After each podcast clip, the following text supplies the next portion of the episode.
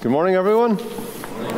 Lovely to be here. Thank you for your welcome. Thank you for invitation, and thanks for uh, Claire and others for setting things up uh, in the last few days. It's it's a privilege to be here. I was trying to work out was I ever in Carrick before, and I didn't think so.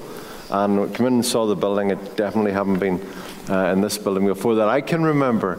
Uh, NONS, it was an older one uh, than this. But if I can sort of put another hat on this morning, uh, uh, the President's hat, just to, to bring you greetings from all of our churches in the rest of, of the island, 119 in total. And it's lovely that, that we can come together uh, and worship as one unique body. We're interdependent, we depend on each other.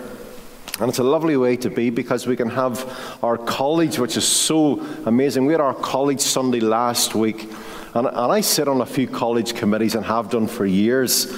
But you always learn something new, and to learn just about our college and, and how it's going forward, how it's developing, uh, and the freshness of it.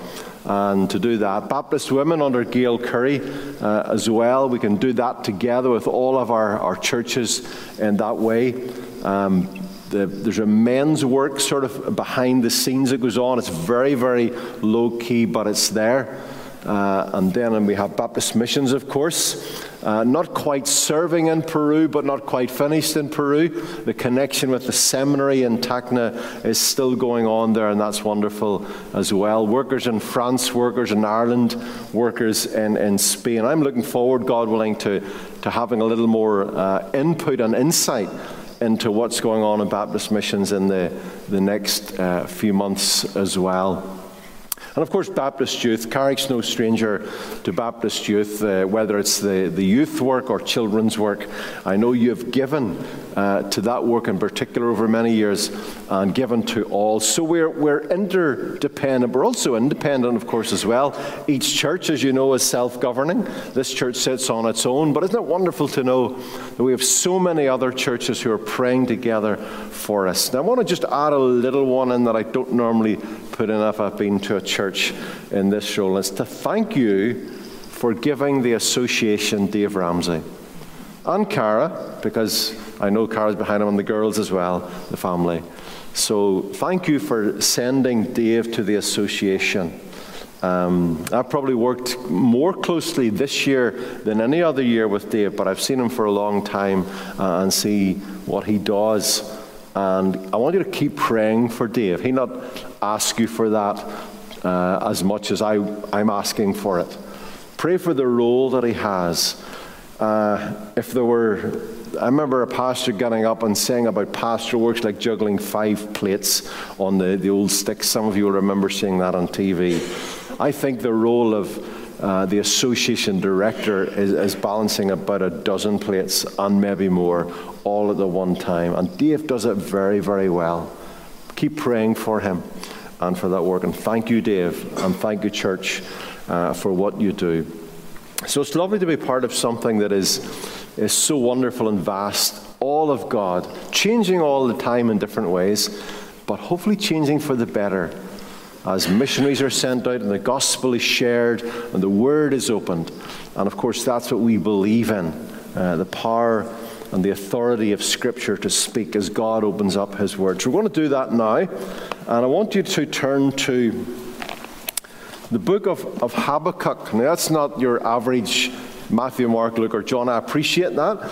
I appreciate there may be folks here who are not familiar with even where that would be. If you go to the start of the New Testament, Matthew's Gospel, and work your way back five books, they're not that long, and you'll find the little prophecy, just three chapters of Habakkuk. And we're going to read and we're going to look at that just for a, a few moments this morning, hopefully for your encouragement and just to let us see that maybe all the prophets weren't quite the same um, in that Old Testament time. So, Matthew, working back five, five books. A bit of the background is that that Habakkuk has come to the Lord, and we'll, we'll touch on that again. And he's asked God a few questions. He's a bit concerned because the land that he's living in and ministering in about 610 BC, the land of Judah, the southern part of, of modern Israel, is there. And, and the people who should be following the Lord are not following the Lord. They're, they're making idols, they're doing all sorts of other things, they're going away from God. And that Habakkuk's genuinely concerned about what's going on and, and where life is going for God's people. And as he does that, he also realizes that, that God will know the answer to that. God will know how to fix it. God will know how to sort things out. So God comes along in the little book of Habakkuk uh, and says to Habakkuk, I'm going to sort it out because I will punish those, those Jews who are not living the way. And I'm going to bring upon them a, a greater nation. The Assyrians had already been, they had taken part of the, the top, the uh, Israel part. And the Babylonians were starting to creep in, or Chaldeans, same people. They were creeping in and taking over from Assyria. And God says, I'm going to sort my people out by bringing another larger empire in. And Habakkuk's a bit distraught at that because he thinks, Lord, you're, you're, going, to, you're going to challenge your people and bring your people back and, and punish your people for the way they're going by bringing even worse people in. How are we to live in the light of that? How are we to live in, in such a changing world? And he says himself that he is going to stand on his watchtower. Now, we don't know if that was a, a real place. We don't know if it was something at the end of his garden where he went and sat up and had a little quiet time. We don't know what it was, or metaphorically, it was just he's going to reflect and wait to see what God actually does and try and be ready for it. But God speaks to Habakkuk. And Habakkuk, I'm sure, as a prophet, will then tell that to us or tell that to the people of his day. And we, of course, have it for ourselves in this little book. But things will open up uh, as we go through. We're going to read probably the most famous verses of this unusual uh, prophetic book. And it's found in chapter 3 and reading from, going to read in from verse 16. Verse 16 of chapter 3. This is breaking into Habakkuk's own sort of testimony. I hear and my body trembles. My lips quiver at the sound. Rottenness enters into my bones. My legs tremble beneath me. Yet I will quietly wait for the day of trouble to come upon people who invade us. Though the fig tree should not blossom, nor fruit be on the vines, the produce of the olive field and the fields yield no food, the flock uh, be cut off from the fold, and there be no herd in the stalls. Yet I will rejoice in the Lord. I will take joy in the God of my salvation. God, the Lord, is my strength. He makes my feet like the deer's, He makes me tread on my high places. To the choir master with stringed instruments. Let's just pray. Lord, as we come to your word, we pray that you would help us to understand it. And into the world where we are now living, where you have placed us, that we will be able to think, we will be able to process, we will be able to consider, we will be able to trust, even though we may not fully understand, and even though we may not fully like what is happening. But we thank you, Lord, that you are the one who is faithful, the one who never changes, the one of whom we have been singing is King of all, the one who's brought us to himself in amazing grace. Give it to us something that we could never have earned. We have eternal life. We have salvation. We have you, O Lord. We pray your blessing upon us, and we do pray for all of our sister churches today, wherever they're meeting whatever time, whatever format their service is. We know that your word will be open. And we pray, O oh God, that you will speak richly into their lives as well. We might follow you more closely, walk with you daily, and know you more, Lord Jesus. Lord, we ask your blessing upon this church for all the needs that are here. You know every one of them. You know, those who are grieving, those who are perhaps awaiting that appointment, those who are seeking guidance for the future, those who are not sure what life is really all about.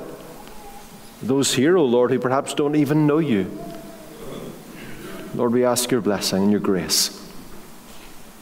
Bless this church, guide them in the future. Thank you, Lord, for the work that you have done through them and together with our association of churches.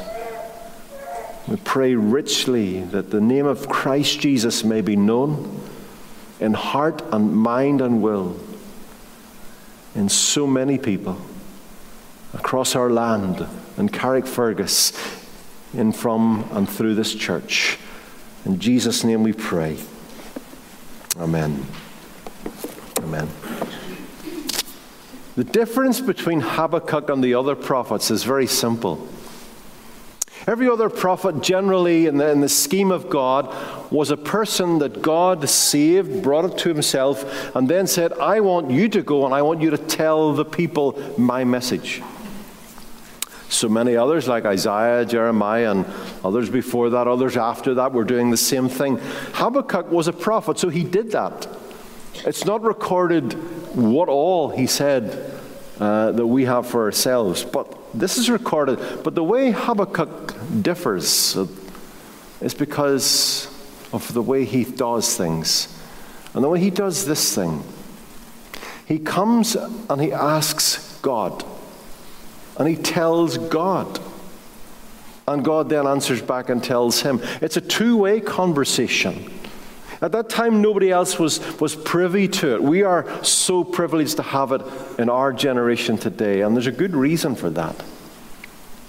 Because it's God's word as much as any other part of God's word. It's God's word speaking into us in a more personal way, if I can put it like that, not at the exclusion of other parts of Scripture, because God speaks in many different ways through His word. But it's that intimacy of someone who is serving God yet not entirely sure what God's doing, and comes and asks, Lord, what's this really all about? What is going on here? And so he questions God. If we could have the next uh, slide, that makes him a little bit unusual uh, in those things and in the context that we've already uh, come across. But questions are nothing strange in, in, the Bible. There are many of them. Many of them take place whenever we've just come through Christmas, and, and Mary has uh, said, as we have often heard at Christmas time, How can this be? I'm a virgin. I, I, I can't. And she questions the concept of God in the best intentions, of course. Moving right through the life of the Lord Jesus, you've got Pilate who says, Are you the king of the Jews? And then you come to the Magi going back to the birth who say, Where can we find the one who was born King of the Jews? Whenever Peter is sharing the gospel and, and, writing things, he's living in an era when Jesus has gone and is expected to return. And he summarizes the culture of, of his day when he asks the question of the people, Where is the promise of his coming? That's what you're asking. Well, let me tell you this with the Lord a day is a thousand years, a thousand years as a day is his answer. And then God asks questions too, doesn't he? Psalm 2 Why do the nations rage? Why do the peoples plot in vain? There's nothing wrong in asking questions, provided we know what the question is, who it's being directed to, who's asking the question, and what the motives are. And all of those things are good when you come to Habakkuk. He is someone who wants to know the answer to a question because it's affecting the way he lives and does things. He directs it to God and he asks it in a way that is honest and untrue about, about life. And his motives aren't to tell God you're wrong, you're doing things in a different way. His motives are simply, Lord, how can I live through this? How can I minister through this time? I sat in on a, a service a few weeks ago, and there was a pastor of Dromore Baptist, my home Baptist church, uh, Jim McGill, who, who put a little title on things, or he mentioned this in passing. He said, Our outlook is determined by our uplook. Our outlook is determined by our uplook.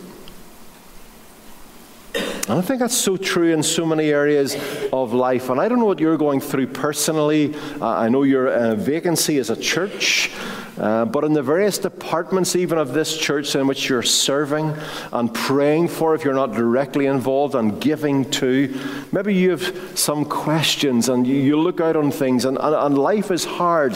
The, the, prospect of that hospital appointment, the prospect of, of what's after that, and the pain that has, has come that wasn't there before, and, and the loss that is there, and, and all sorts of things can, can take us in directions. Relationships are straining, relationships can break as well. How do we, how do we go out there? When we can't see the future, how do we cope with that? That's exactly where Habakkuk found himself. And yet the Lord is explaining to him, Your outlook on life, Habakkuk, will determine upon your uplook. Your walk with me, your traveling with me. There are, in those last verses in particular, there are five very, very simple things, and if we can just highlight them there, I'm not going to spend a lot of time with them. I hope you can see them okay. Uh, the first one that he is still able to rejoice even though he doesn't know what's going on, even though he doesn't know where life uh, is going itself. Look at chapter 3, look at verse 18. And they're not all in chronological order, by the way, but they're all here. Yet I will rejoice in the Lord. I will take joy in the God of my salvation. His nation is about to be overrun by a large enemy, and he doesn't know where it's going, and yet he is able to say, Yet I will rejoice in the Lord. Don't miss out the word yet. Even though even though I can't see the future, even though the future maybe doesn't look as clear cut and as nice and precise as I would like it to be, yet I will rejoice in the Lord. I will take joy in the God of my salvation. Joy is a theme that runs through the Bible. And I'll, I'll, I'll be honest, it's very, very hard to actually tell what joy is. But then we're told that in the Bible. We're told about a joy that is inexpressible. So we can't find the words to express what joy is. But if you're a Christian, you're walking with God, you've been through a difficult time, you will know what joy is. It's not that far removed from peace, but it's not exactly the same. And if you want a, a, highlight on that and a better way of understanding that, go on to John Piper, uh, and you'll find there, if you Google it, uh, what's the difference between peace and joy. And he gives a wonderful explanation that I'm not going to go into today. But it's been able to move forward with worship in our hearts and our lives, with the knowledge that underneath there is one who is the God of our salvation.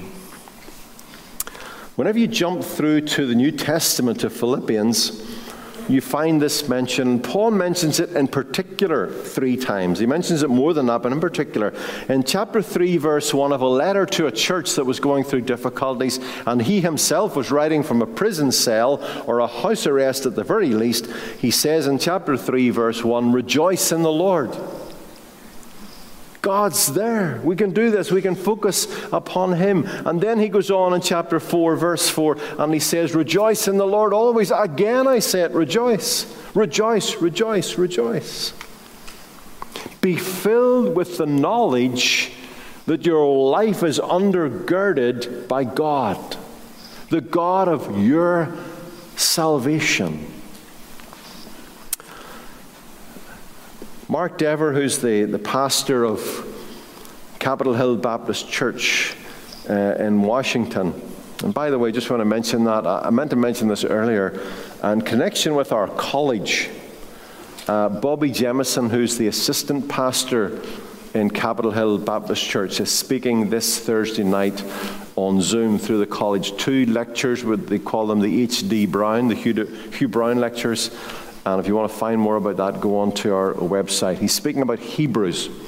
And I'm sure you won't be disappointed by that. But Mark Dever is a senior pastor, and Mark Dever has put together a book with the help of others of a lot of uh, looking at the scriptures, the Old Testament, then into the New. And he tells this story It's a story rather that came from a couple of centuries ago. Jonathan Edwards, a great man of God in the past, particularly in the States, uh, found himself in an awkward position. His church basically fired him. We don't want you anymore. I don't know what that would, would, would feel like. Some theological disagreement, the church says, go out. And there was a bystander who must have been in the company of Edwards for the rest of that week. And this is what the bystander said I never saw the least, sorry, I beg your pardon, I'm starting the wrong place. That faithful witness received that shock unshaken. I never saw the least symptoms of displeasure in his countenance the whole week. But he appeared like a man of God whose happiness, I'm going to put joy in there, whose joy was out of reach of his enemies. That faithful witness received the shock unshaken.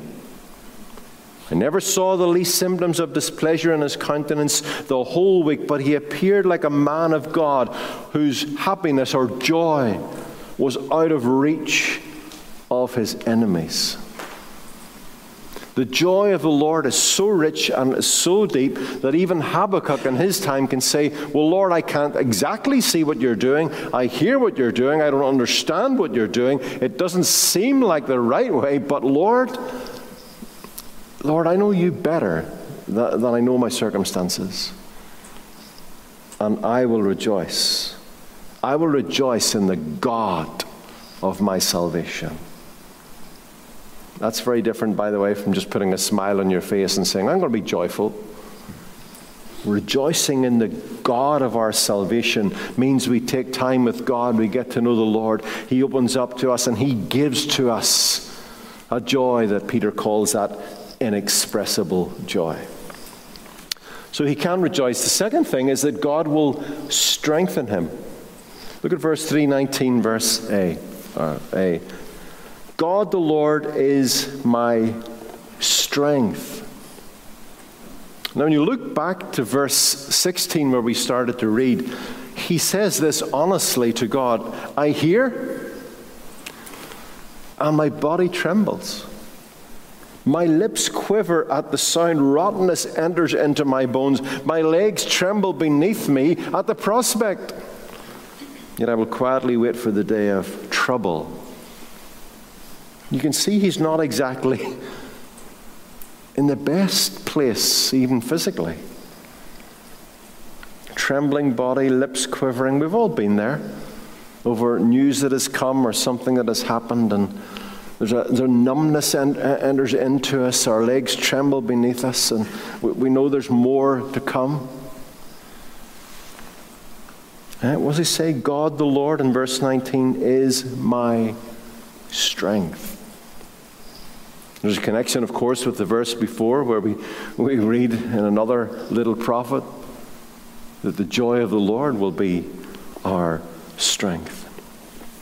But God speaks into all of our situations. Psalm 32, verse 8, God says, I will instruct you and I will teach you in the way you should go. I will counsel you with my eye upon you. And God, in that sense, in 32, is just saying, I'm right here with you. I will give you everything that you need. You move to Psalm 23 uh, and you look at that. The Lord is my shepherd. The old version says, There is nothing, nothing I want. I will need nothing because you will supply everything. And he goes on to open up that psalm. Many of you will know that. But moving back to Philippians in 4, chapter 13, Paul there says, I can do all things through Christ who strengthens me. If he was just to say, I can do all things, that's a bit presumptuous, it's a bit uh, obnoxious, it's a bit out there, it's a bit arrogant. But no, I can do all things through Christ. He is the, the link, He is the greatest link. Christianity is never a weak link, Christ is never a weak link. I can do all things through Christ who strengthens me. He pours in to my life. So here's a man can know the joy of the Lord, he can worship. He knows that he will be given the strength that God will give to him. And thirdly, he will be made suitable for the situation. Look at verse 16, or verse 19 rather, and the second part. God the Lord is my strength. He makes my feet like the deer's, He makes me tread on my high places. I don't know if you ever noticed that before, but but what Habakkuk is saying there is he prays this back to God Lord, you will actually make me fit the circumstances. That's quite different from Romans chapter 8, 28 in one sense, where we read that God will actually work all things together for good to those who are loved by Him, called by Him according to His purpose. God will do the moving of circumstances. And here it says, no, the circumstances, don't worry about those, Habakkuk, because what I'm going to do is to make you fit the circumstances. There are actually two sides of the one coin in life. Have you thought about that before? I know some people don't like Romans 8:28 because it's it's one of those, pardon me, oft quoted verses and sometimes quoted at the wrong time. When somebody maybe doesn't need to hear that just at that point. But learning and teaching and hearing about it, we've got these things that go perfectly together. God works all of the circumstances around for His people, for His good, for their, for their good, for His glory. And at the other side, He makes us fit into those circumstances in a way that we never thought we could. He makes my feet like the deer's so that I can tread on high places. It's a lovely thought when you think about it. And God will do that. He will supply all our need. He will do everything that we need because of his riches and glory. But people come and go, people do this and that, and God remains the same. Maybe you find yourself today, whatever the circumstances are in your life, and, and they're all over the place, and you say, Well, how can I? I don't mean this lightly, and I don't mean it in, in any other way than a, than a biblical good way. There is no such term as I can't when God's involved. There is no such term as I can't when God's involved. He will move the circumstances. He will allow us to be shaped and molded to fit those circumstances. That's how good the care of God is for whatever your situation is, whether it's as a church, whether it's as a, a, group of churches in this area, our association, or maybe into your own family or into your own personal circumstances. God does this. He is that God. And He does it because He is the sovereign Lord. You find the sovereignty of God, the overruling aspect of God, right throughout the whole of this little book of Habakkuk. But if I can take you back to chapter 1 very simply on verse 12. Habakkuk starts off and he says this in verse 12 Are you not from everlasting? Now he goes on from there and he talks about man made idols that have just appeared by the work of someone's wonderfully creative hands, but of no value whatsoever. They can't speak, they can't do anything, they can't give counsel, they just sit there. But God's eternal. Habakkuk himself and all the people around him will one day fade. He has seen many funerals take place. He's attended many, I am sure. He has seen people die. He has seen people get sick. He knows how life works. And yet he comes back and he prays to this God and asks this God a question Are you not the everlasting one? And what he's saying is, Are you not the sovereign one of all things. You're the one who makes the fig trees to blossom, the fruit to be on the vines, the, the olive trees to be there and rich in all their beauty and wonder and, and flavor, the fields that are filled with food, the flocks that can flow. Lord, you're the creator God, the one who flung stars into space, as we used to sing, stretched out the heavens in Isaiah 40. Can anybody give counsel to this God? He knows who God is. And in the light of that, he comes and he says, You are the sovereign, ultimate ruler. And if you read through this carefully and, and, take a picture from the, the Bible itself, you find that God is the God of the present, God is the God of the past, God is the God of the future. And at the end of the present, or at the end of the future and the end of the past, there's no starting and ending. He's eternal. Always been, always is, ever will be. And, and Habakkuk knows that. And he comes to the God who can thoroughly be trusted. That takes us to the last one. He can live by faith. This is perhaps the most famous verse that's found in, in Habakkuk uh, apart from those cluster verses that we're focusing on. Chapter 2, verse 4. This is God's answer. Behold, his soul is puffed up, it is not upright with him, in reference to those who are going their own way, doing their own thing, setting their own agenda. And look at the words that follow. But the righteous, the righteous shall live by his faith. That verse is taken and used three times in the New Testament. The walk of faith. Christian faith is so called because it is Christianity following Christ by faith. It's a reasonable thing to look into the Christian point, but there comes a point where you have to take that step out and believe it and rest your everything upon it and give life totally to the Lord Jesus. Maybe you're here this morning or watching in and and that's not where you are. You believe in God. You're a, a reasonable churchgoer. If, if you could, you would attend that. You would give. You're, you're sociable. Uh, you're amicable. You're, you're all the things that a good person would and should be, perhaps, but you don't know the Lord. And the key for this man is that he can live by faith. He can live by faith not in himself and his own strength, not in himself and his own thoughts, his own resources, or the resources of those around him and the encouragement of those around him, which is good in itself to a certain degree, but he lives by faith in God.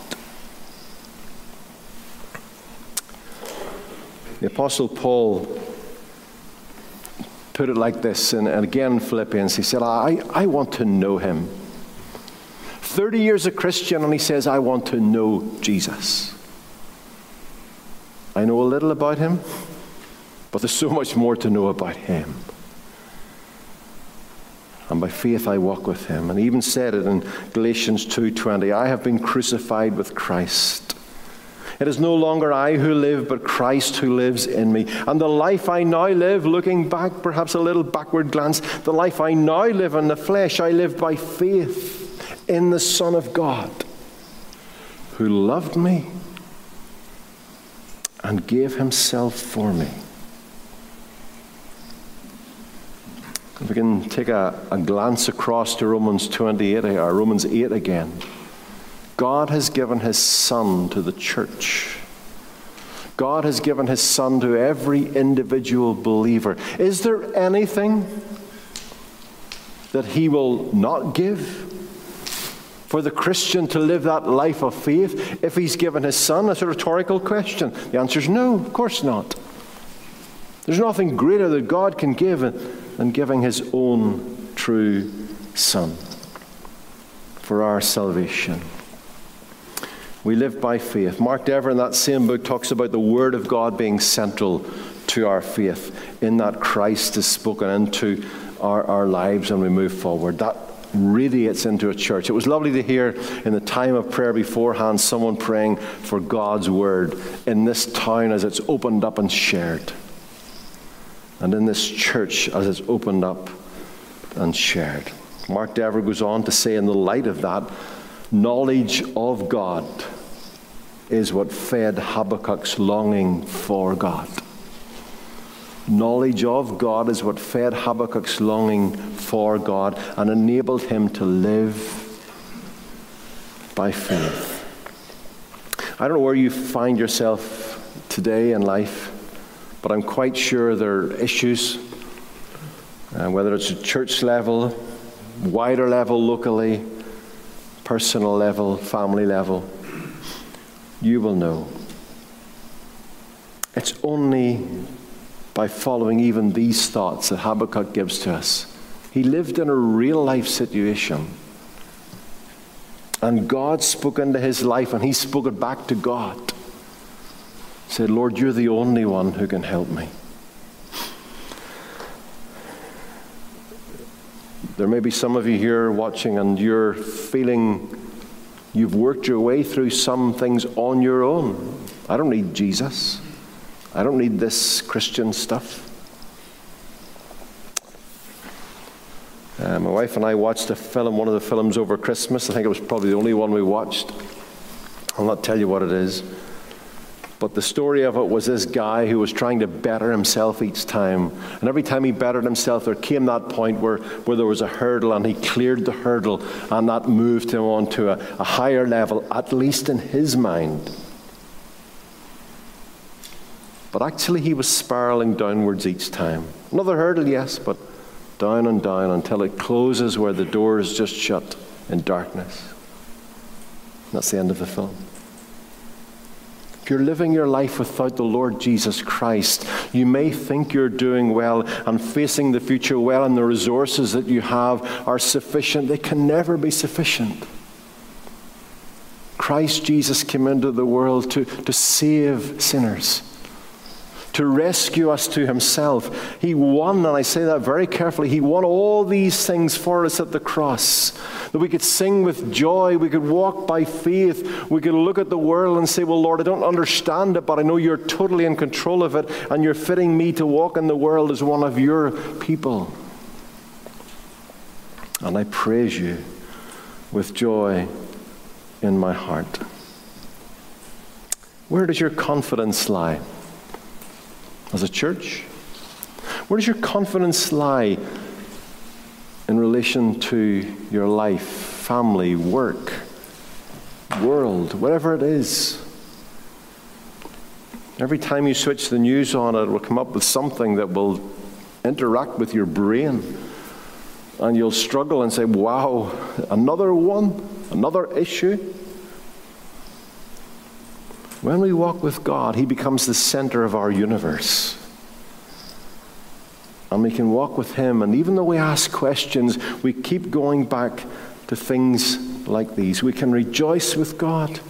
We will be strengthened by God. God will suit us for the circumstances. He is the ultimate ruler of all, and we can walk with Him and live with Him by faith. Habakkuk, I'm sure, didn't find it easy. But boy, did he know the help of the Lord. And it's there for us to read through. I urge you to do that if you have never read, read the little book of Habakkuk. Questioning God, God answering, and Habakkuk's response. It's a lovely little book. If I believe, I'm told, uh, if you're involved in precept, and I know some of you are here, I think this is one of the studies that might be coming up uh, on your calendar, Habakkuk. But let's just pray together. Lord, we want to thank you for your living word. Pray for anyone, O oh God, this morning who finds themselves looking out and wondering why or how or what if. Lord, we ask that you would be pleased to just strengthen them with your strength, your joy, your hope, your faith, because you're the sovereign God. You're working all things together for your people, and you're fitting your people to walk in the circumstances. Lord, we ask your blessing upon individuals. We ask your blessing, God, upon this church, upon this community of Carrickfergus, upon our, our nation, upon the world. Global issues. Lord, we need you and we thank you that you're there for us. Indeed, as we've been reminded over the Christmas season, you are there with us. And we thank you, Lord, in Jesus' name. Amen. I'm going to sing about the God who never changes, Ancient of Days, and then we're going to go straight into our communion service. Stand together as we sing Ancient of Days.